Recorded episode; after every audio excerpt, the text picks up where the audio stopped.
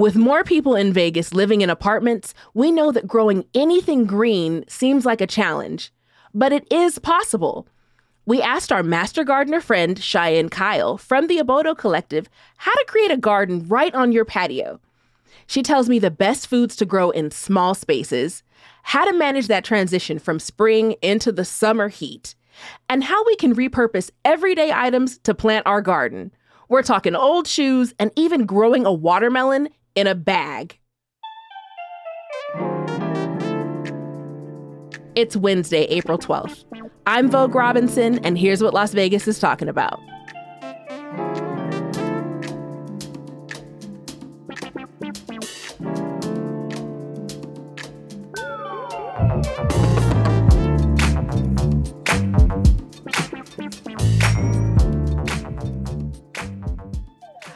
Morning, Cheyenne Kyle. Welcome back to CityCast Las Vegas. Thank you so much for having me. You guys are so much fun. I'm glad to be back. So, look, lots of people have rocks in their yards instead mm. of soil, and a lot of people are living in apartments now in Vegas. So, like, what's the first step to creating a spring garden for your patio? So, we talking small, small containers that kind of stuff. I think that the a good start would be to identify the space that you want to use and figure out mm-hmm. what type of light you have because the type mm-hmm. of light that you have is going to determine what kind of stuff you can grow. Do you have sunlight casting over your your area during the early day and then around 2 3 you don't get any sunlight there? which would generally mm. indicate that you're getting early morning sun, which is more intense than afternoon sun or late afternoon sun or just all these other variables that would also determine the amount of sunlight, like the number of hours of sunlight that you get. So, first oh. things first, right? You want to make sure that you know what kind of sunlight that you're getting in the area that you are intending to grow in, and that'll help mm-hmm. you determine what type of things you would have the best luck growing. Now, containers wise, you know, are we red solo cupping? What do you recommend for our containers? Whatever is affordable. Whatever I like personally, I like to reuse, repurpose. So um, I've definitely had uh, two gallon water bottle planters, anything that you can mm-hmm. put drainage holes in. You can successfully growing, honestly. There are some materials, plastic, I feel like is always a little bit better because you have that water retention. If you're doing something like an old dresser drawer, again, if you can drill some some holes what? into it, yeah, all that stuff. Tires, old boots. Now, when you're doing things like that, you want to maybe uh put some sort of sealant on it just so that you're not getting too much water to absorb into the actual fabric. Um, so I would okay. stick to plastic. Plastic is easy. Dollar store, hit up the dollar stores. Dollar stores got containers for days and they be a dollar. I love the idea of a shoe being on the patio, like a bunch of old shoes. With some pretty flowers growing. Just hanging out inside the patio. Yeah. You could do a shoe for every family member in the house. That'd be cute. Yeah. Yeah. Like the shoes you grew out of. That'd be cute. What kind of sealant would they use? It would depend on whatever medium they're working with again, if it, it depends on what you're growing and how you're growing, you want to, if you're going to grow things that you intend to eat, then yes. you want to be very mindful of any sort of chemicals that you're going to use. And I honestly, if you're growing something that you want to eat, I would just suggest plastic. Got you. Okay, so we're going to let's talk about things we can eat, right? right. so, what are the edible things that we can plant in our patio garden? You can plant whatever your heart desires. I would I always tell people start off with the things that you eat. That's that's really going to ensure that you take care of it because you Cheyenne, you want to see it you through. You saying that, but I'm talking about small though. Like I'm not about to put some watermelons on my patio. No, no, maybe not watermelons. You know what I mean? But people can definitely grow bell peppers. You can grow onions. You can grow tomatoes. Things of that nature. It doesn't have to be a huge crop depending on the size of your patio, you probably could grow some sugar baby watermelons. You can grow watermelons in bags. So, you know what I mean? Yeah, they have like those garden bags. You can grow you with some little watermelons, but that the the larger determinant and that is what type of light you have. So things that are going to be fruit bearing generally require more light, longer and a higher intensity of light. So you want to have something that's probably east facing, where we're going to be getting about six hours of some really, really good light. That's where you want to put those things if you're going to grow like larger bell peppers or bulbs. So onions or anything like potatoes, carrots, anything that's a fruit, you're going to need mm. more light.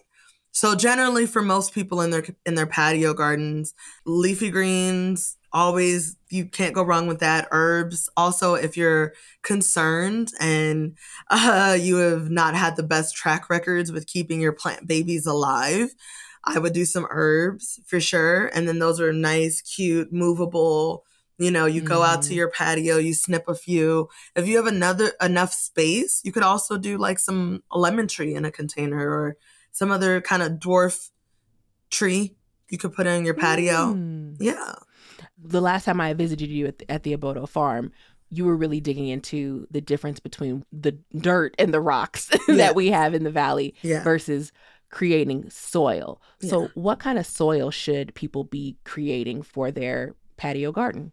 Luckily enough, nurseries, big box stores, they have made it easy. And generally, you want to do something that uh, it'll say container mix. Container mix, those are going to make sure that they have ingredients that are going to uh, keep your soil from compacting and getting really, really dense inside of the container, which is going to stop the roots from being able to grow, pull water, and pull oxygen. You want to make sure that you don't pick up starter mix do not be confused by that. That is that's not going to have any nutrient content for your plants. When you're first starting off and you're first getting your your container garden going, you don't have to really worry about fertilizer. So you it's not necessary for you to have something that also contains fertilizer as well. I would look for container mixes that do have organic materials, kelp, you know, things something organic in it. That way you don't actually have to worry about when to fertilize your plants. Got you. That is so helpful. I got stuff dying right now. Um, so we're going to help my stuff out.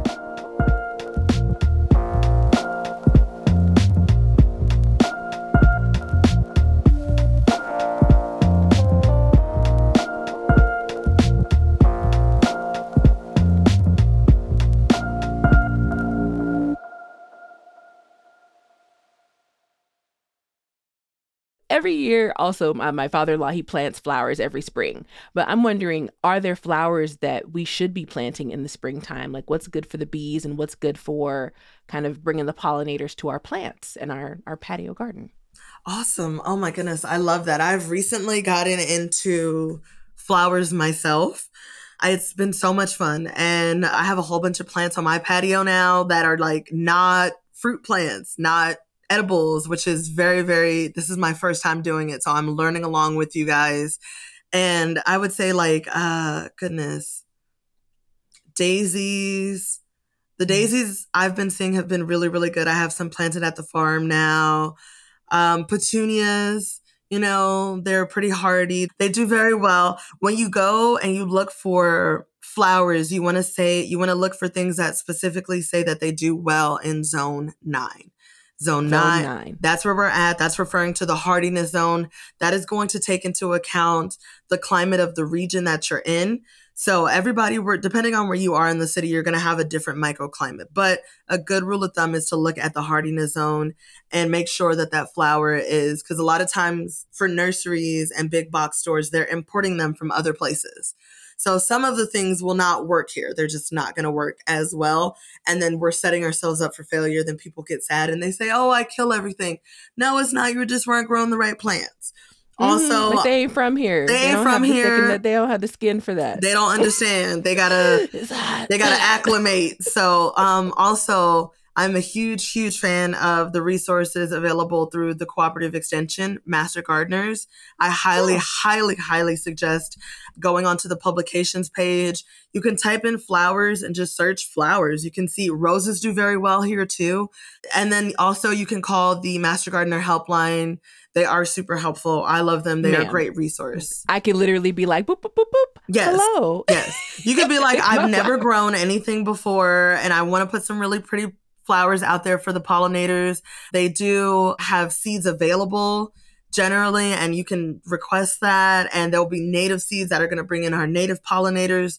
So they're just a wonderful resource, and I highly, highly suggest that.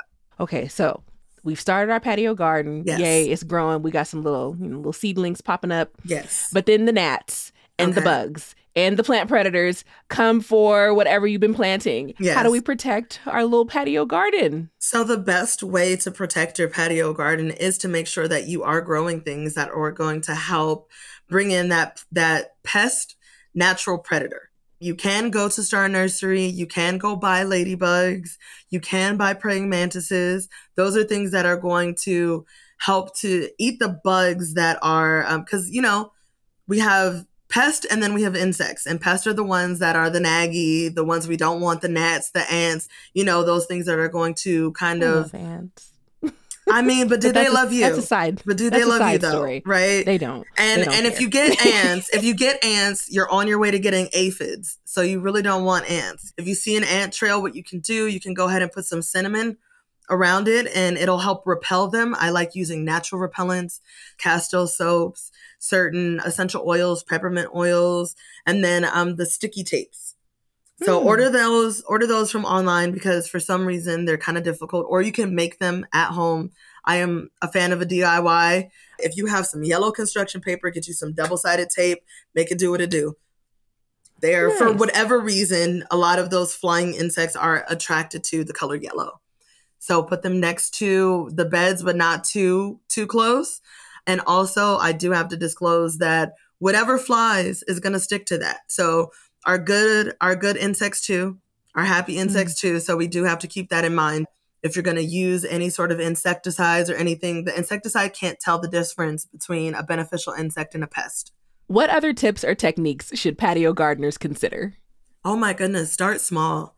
You can grow something for every season out here. So maybe start off with two or three plants that are going to do well in the spring here transition out to moving into your your cool season crops maybe you add another plant you know and then you Mhm. just continue to grow and figure out what works what doesn't work what what you like eating what's easy to maintain because some of the plants do you know if it gets sick or it does get an infestation the work to try to mitigate that is different for different plants and some plants you Mm. have to know like there are plants that you got a baby Mhm. And then how do you preserve your patio garden once 100 degree summer hits? You just pray for it.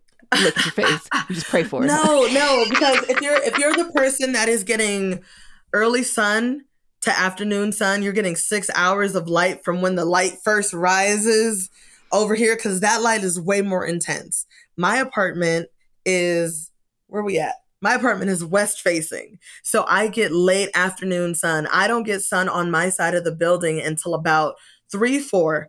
And that sunlight is way less intense than noon sun, right? Hmm. So, and then also, I'm only getting about four hours of sunlight. So for me, I really am restricted in only growing my leafy greens because, like, a bell pepper is not going to have enough sunlight to fully form. So if you have, if you have a your patio garden is facing a direction where you're going to be getting that super intense light, you could probably grow. If you have the space, I would do like an eggplant. Eggplant loves 100 degree weather. If you like eggplant, but you want to do a smaller variety like the Japanese kind and you want to see make sure on the label if you're buying a transplant you want to make sure you read the label and and everything and make sure that we can maintain the environment but eggplant does well out here if you have enough again if you have enough space you can grow a nice little okra shrub things like that that really do love the the heat that love that 100 plus degree weather. If you have the space i would also consider some sugar baby watermelons which are going to be like some small watermelons. Mhm. they're like uh let's think about like a the size of a five pound bag of to potatoes. Okay. like that kind of sack on your patio. Can you fit that on your patio? Then you can probably you know they have those bags that you can go ahead and grow some uh watermelons in if you are getting that or early intense sunlight. That is something that you can do or you can skip the summer. You know you could put something in there like a bean or something that'll help to enrich that container soil because we want to be intentional even with Hmm. us. Yeah like there we, we can be really intentional about building soil. Like yeah it's container soil and we bought it but that doesn't mean like that we don't pour into it that we don't love on it that we don't you know try to make it as healthy as we can uh, by adding organic matter to it Yeah. So would you say, okay, for the patio, my patio plants, once summer hits, I need to be timing how much sun they're getting and then just bringing them inside or giving them some shade after like six hours? Is that the, would that be the ball game, the best way to protect them? I mean, it, it could be, but I don't feel like that's at, it is super realistic, honestly. In order for people to do things, I could do that. But no, could you? You don't believe in me. I can. I totally do. But I want it to be easy for you. So let's Fair. do plants that we don't have to keep taking in and out of the house. Let's just make it easy for us. You know, some beans, some pole beans, some bush beans, things like that that are going to create a nice, like, thick shrub. So plant a canopy. yeah, something that makes a nice canopy. Got you. That'll give you a little bit of shade too. So you can grow something on the other side because these containers, the great thing about containers is you can move them however you need to. But right. they do get heavy. So I don't want people to have to always, you know, worry about, I just worked a six hour shift. Now I got to put my plea plants in the house and take them out in the morning. Like, don't nobody got time for all of that. Facts. We can make it easy for ourselves. And then that way we we maintain longevity. That's why we like to start small. We like to do it, you know what I mean, in a way that is going to be easy for us to maintain and slowly add on to our gardening lifestyle. So Cheyenne, what are the three like three benefits to starting a spring garden? Oh my goodness. The best thing about growing food at your house, my absolute favorite flavor, flavor. It's not, it is incomparable. You going outside, even if you only grow lettuce, honey, I promise hmm. you, you will not only will you eat more of it, which has health benefits because it's right there, but the flavors that you're going to be able to get because you don't have to wait from, there's no time from harvest to plate. So I'm hearing really is is health benefits, it's convenience, and it's the the actual. Like, I mean, I also feel like the pride of like you know, yes. I grew this, exactly. But then the the flavor also though, because yes. it, I mean, you know, whatever's been in the soil, Loki, you know what your plants have been eating. So right, right. flavor, convenience, and your health. There's so many benefits. You get to learn. You know what I mean. One thing I could tell you guys, they're like I may be a certified master gardener, but uh, nature is extremely humbling. You feel me? Mm. There's there's it is a constant learning curve. And I you just it makes it fun. You know, it makes it it makes it really really exciting to be like, "Oh, okay, well, look at this sprout." And I love seeing new leaves grow and I love seeing like you know, new things blossom and new things bloom and the excitement that we get from that. I feel like it's something that's really just internal. It's something that like we all feel. And it, it, it does go hand in hand with that pride of just being mm-hmm. like, look at what I grew. But you got to love on something and then you got to watch this thing love back on you. It's like, it's really cool. Cheyenne Kyle, thank you so much for being on CityCast Las Vegas again. You're amazing. Thank you so much for having me, Vogue. We always have so much fun. So thank you.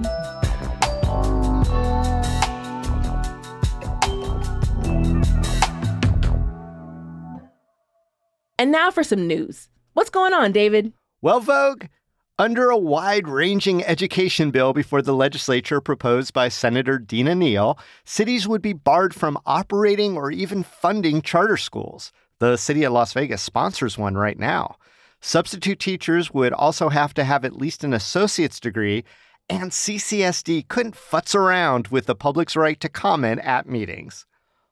Also, you can more than double your stash to as much as 2.5 ounces of recreational weed. That's a lot of weed. Under Senate Bill 277, which is being debated in Carson City. As sponsor Senator Dallas Harris noted, there's no assumption that if I'm buying a 48 pack of beer, I must be doing something illicit with it afterwards. But then again, Senator Harris, if you're sneaking all that beer onto the Senate floor, hmm,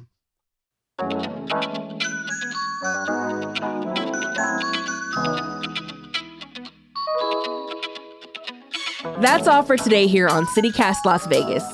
Send us a picture of your spring garden and tell a friend that you got some tips from our show. You can also help us out by rating the show, leaving us a review, and subscribing to our morning newsletter. We'll be back tomorrow morning with more news from around the city. Take care.